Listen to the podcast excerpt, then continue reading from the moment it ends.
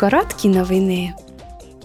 Відповідно до останнього опитування Європарламенту Євробарометр, зростання вартості життя є головною проблемою для 93% європейців.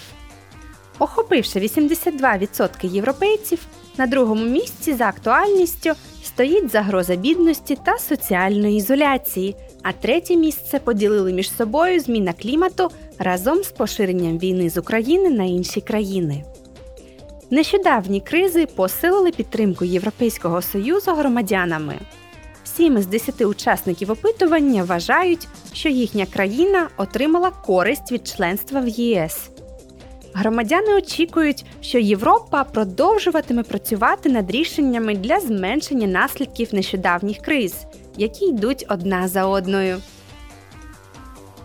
У понеділок розпочнеться перша в цьому році пленарна сесія Європарламенту. Євродепутати обговорять пріоритети головування Швеції в Раді ЄС, оцінять підсумки грудневого саміту ЄС та обміняються думками з Єврокомісією щодо створення трибуналу, що розглядатиме злочин агресії проти України.